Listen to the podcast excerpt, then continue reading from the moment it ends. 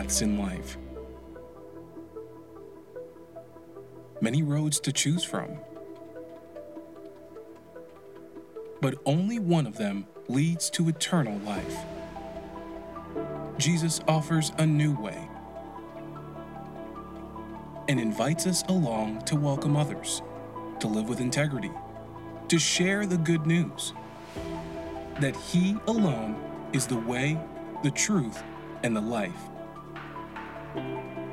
If you have Him, you have all you need. There is no other way.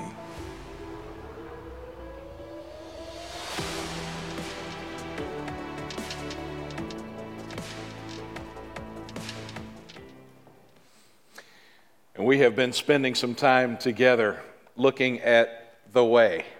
We're looking together at the Sermon on the Mount, Matthew 5, 6, and 7. And in that great sermon, Jesus introduces a new way of living, a new way of thinking, a new way of understanding life, of relating to God, of relating to one another. He introduces the way as something that is brand new to the folks who hear it. And so we're breaking it down uh, paragraph by paragraph and going through very carefully because we want to see everything we can find as we go through the sermon together. This morning, I want us to think together about the way to lasting treasure. We're going to find our text in Matthew chapter 6, beginning at verse 19, the way to lasting treasure. We're in chapter 6, uh, about midway through the first half of chapter 6. Jesus uh, taught us not to settle for earthly rewards from other people. When we pray and fast and give, we want to do that in private so that we get heavenly rewards from God. The first half of this chapter is saying if all you want is attention for praying and giving and doing all the religious stuff, if you just want people to notice you, then that's the only reward you're going to get. And Jesus' implication or straightforward teaching is don't settle for that. Don't settle for what other people think about you. Instead, do your praying and giving and fasting privately. So the only one who matters will know. And when he rewards you, those rewards last forever. When somebody notices you and they say, Oh, he's a good guy, they pat you on the back, or maybe they give you a little applause, that's it. It's over. But when God rewards us, he does so with everlasting rewards. Now, Jesus continues that same way of thinking. It's really, the, the context of the whole chapter 6 really needs to go together. So he's, he's teaching that along those very same lines. And this time, instead of thinking about rewards, he's going to teach us about treasure. And the, and the basic premise is the same don't settle for the temporary treasures that the world has to offer. As people of God, that's not good enough for you. As people of God, we want to invest in the kingdom, realizing that we're going to then eventually experience kingdom treasures, lasting treasures. I don't know if you play with the stock market very much, but if I was to come to you today and, and say, you know, uh, there's, a, there's a stock that I heard about, and you really should uh, invest some money in this company.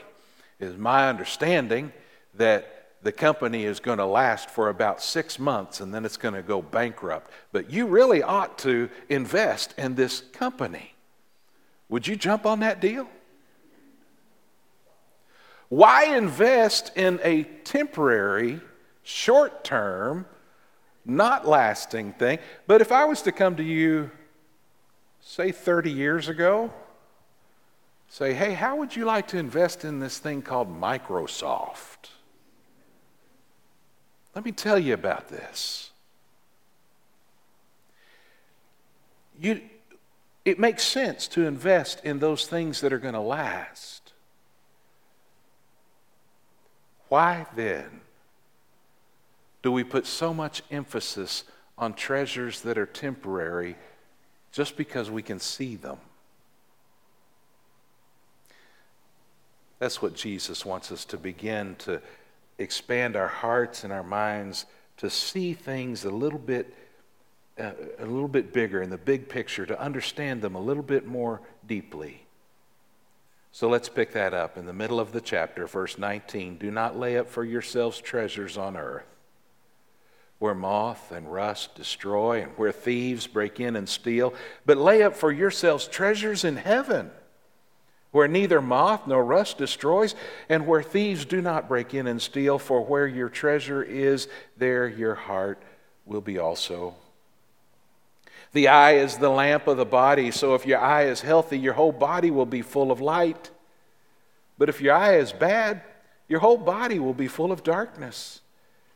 If then the light in you is darkness, how great is that darkness? No one can serve two masters, for either he will hate the one and love the other, or be devoted to the one and despise the other. You cannot serve God and money. When Ashley was real little, she got this, this little doll. I'm not sure. I, I would guess maybe her Nana gave her the first one. Do we know? Probably Nana. It was, it was a cute little doll, real soft completely pink. We called it Pink Baby. And it was real soft. And underneath her, her little top, there was this, her, her little belly was silk, you know. And when Ashley was real little, she would rub that little silk spot, that little, and it would, it would eventually just wear out. And she loved Pink Baby. Wherever we went, we had Pink Baby. So much so that when she wore Pink Baby Plum out, we bought another one. We replaced Pink Baby until that Pink Baby got wore plum out, and we bought another Pink Baby. From the time she was little bitty until she stopped lugging that thing around, we bought 30 pink babies. I don't know the number, but it was a lot. She treasured that thing. She connected to that thing. And you know, we never really outgrow that. We never really outgrow connecting to things because we can see it, we can touch it, we can feel it. It brings us comfort. And so we, being physical creatures, become very tied to our material world around us. We love the things that we can see and feel and touch, hold. And Jesus says, don't let that stuff take too big a role in your life. Do not lay up for yourselves treasures on earth.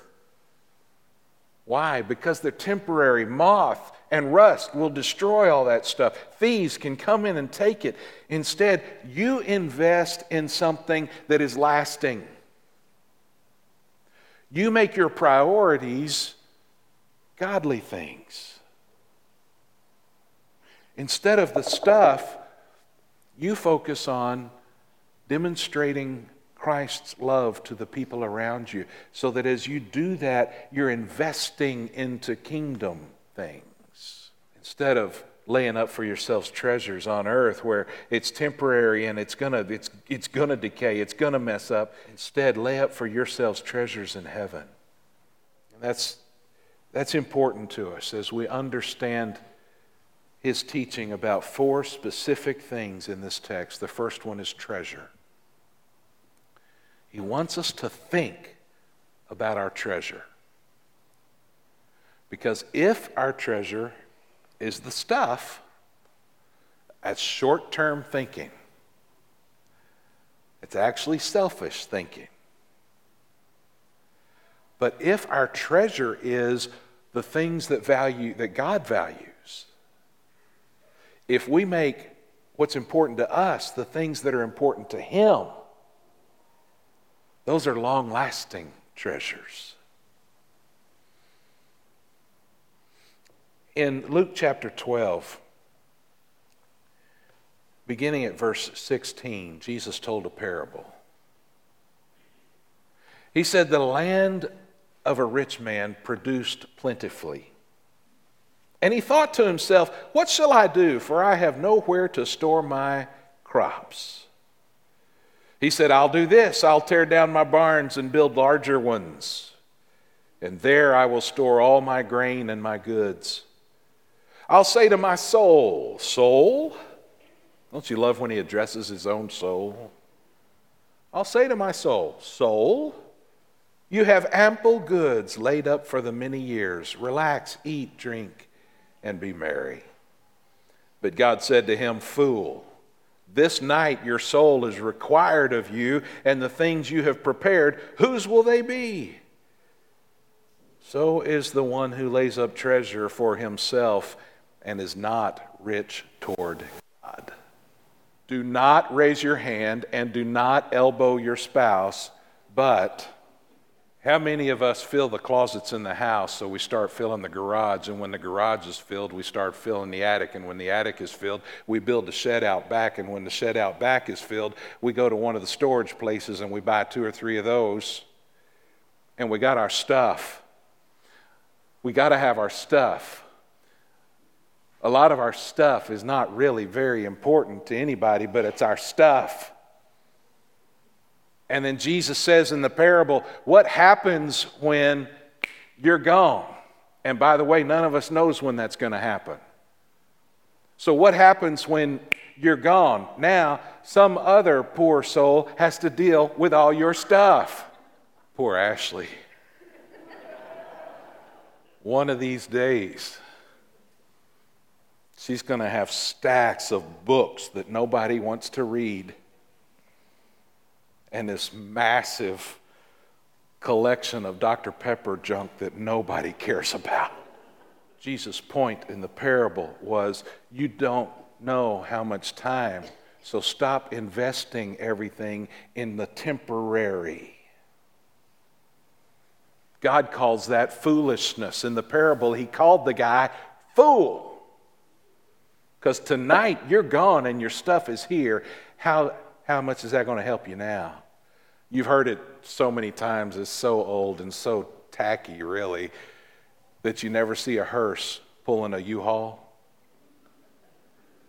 We don't get to take it with us. So, why we spend so much time, so much energy, so much focus on the material things that are not going to be with us long? Jesus says, you need to begin to rethink what you treasure. And are you treasuring the things of God? Because if you treasure the things of God, those are the things that last. And then he makes a very interesting statement in verse 21 For your, where your treasure is, there your heart will be also. First, he gets us to look at our treasure, then he gets us to look at our heart, because he says, Where your treasure is, your heart will be also. Now, you know, I think most of us think, think of that backwards. I think most of us would say that where my heart is, that's where I put my treasure. But he's actually saying something very wise that most of us miss. Where your treasure is, there your heart will be also. You see, we get it backwards. We've been taught and we've said ourselves what the heart wants. How does that go? The heart wants what the heart wants. I can't control myself. I just, I fell in love with that married woman just because. I can't help it. The heart wants what the heart wants. Sorry. The problem with that thinking is it's all backwards. It, it's, you're not driven by your heart. Your heart winds up in the things that you have decided to value. You choose what's important in your life, and eventually you're going to start the feelings. The feelings follow the decisions. When you decide what you value, then eventually your heart winds up there. So Jesus talked to us about our treasure, and then he talks about our heart.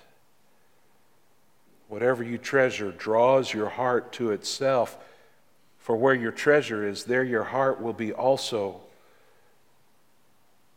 We think we can't control what we love, but actually we wind up loving what is important to us. So be very careful when you make those decisions.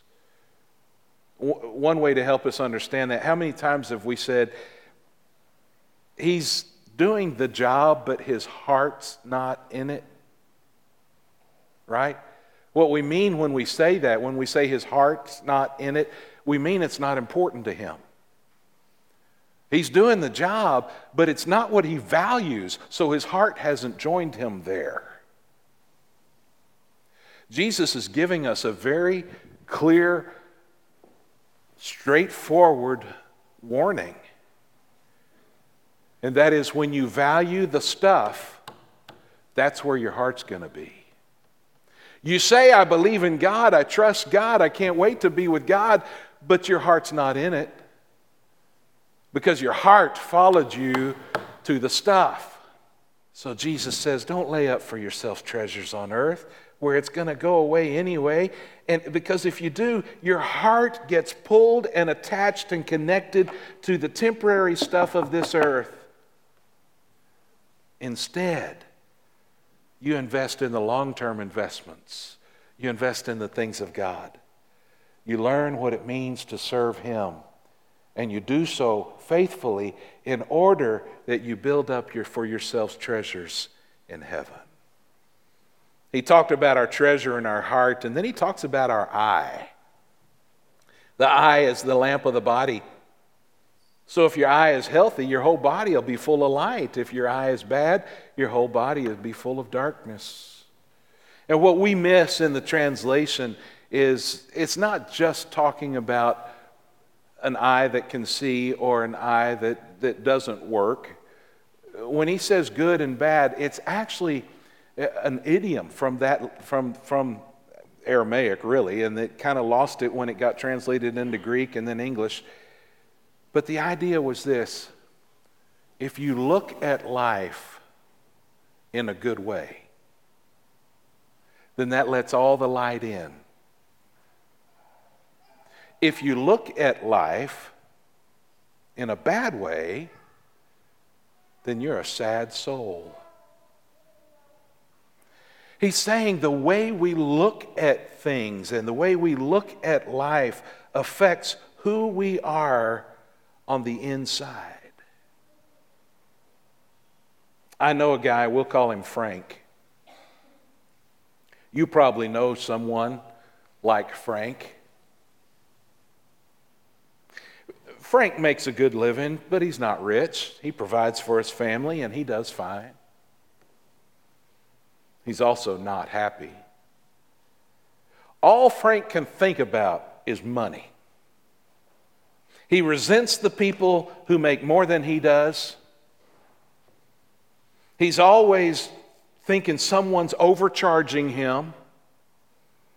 He's constantly complaining about how things how much things cost. All he cares about is money. And because of that, he's lost his joy. Jesus said it's all in how you look at things. And we need to understand something. Rich people are not the only ones who can be greedy.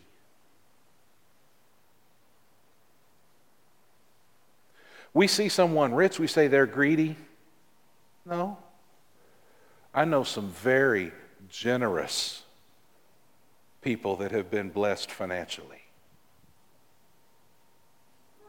I also know some people who don't have much who are very generous, even though they don't have much. I know some very greedy rich people, and I know some very greedy poor people. You see, greed and generosity are not determined by how much is in your bank account, it's determined by what's in your heart, how you view the world when your eye is bad, You see the world as a, as a negative place and you become selfish. You become cold and dark on the inside. When you look at the world through good eyes, you're able to experience the joy of generosity. So Jesus talks to us about our treasure, our heart, our eye, and finally, he talks to us about our commitment. No one can serve two masters in verse 24. No one can serve two masters. Either he'll hate the one and love the other, or he'll be devoted to the one and despise the other. You cannot serve God and money. You may remember that old song, You're Gonna Serve Somebody. That Bob Dylan, I think? You're to serve somebody. That's not the question. The question is not, Are you going to be a servant? The question is, Who's going to be the master? You're going to serve somebody, you just have to choose who's it going to be. And here Jesus says, You cannot serve God and money. You cannot have divided loyalties. Why? Because money is here, material, it's stuff, God is spirit, He is eternal. Jesus says you can't serve them both. You got to decide. Money, by the way, money makes a wonderful servant, but a terrible master. And a lot of us have been mastered by money. Money controls us instead of us using it.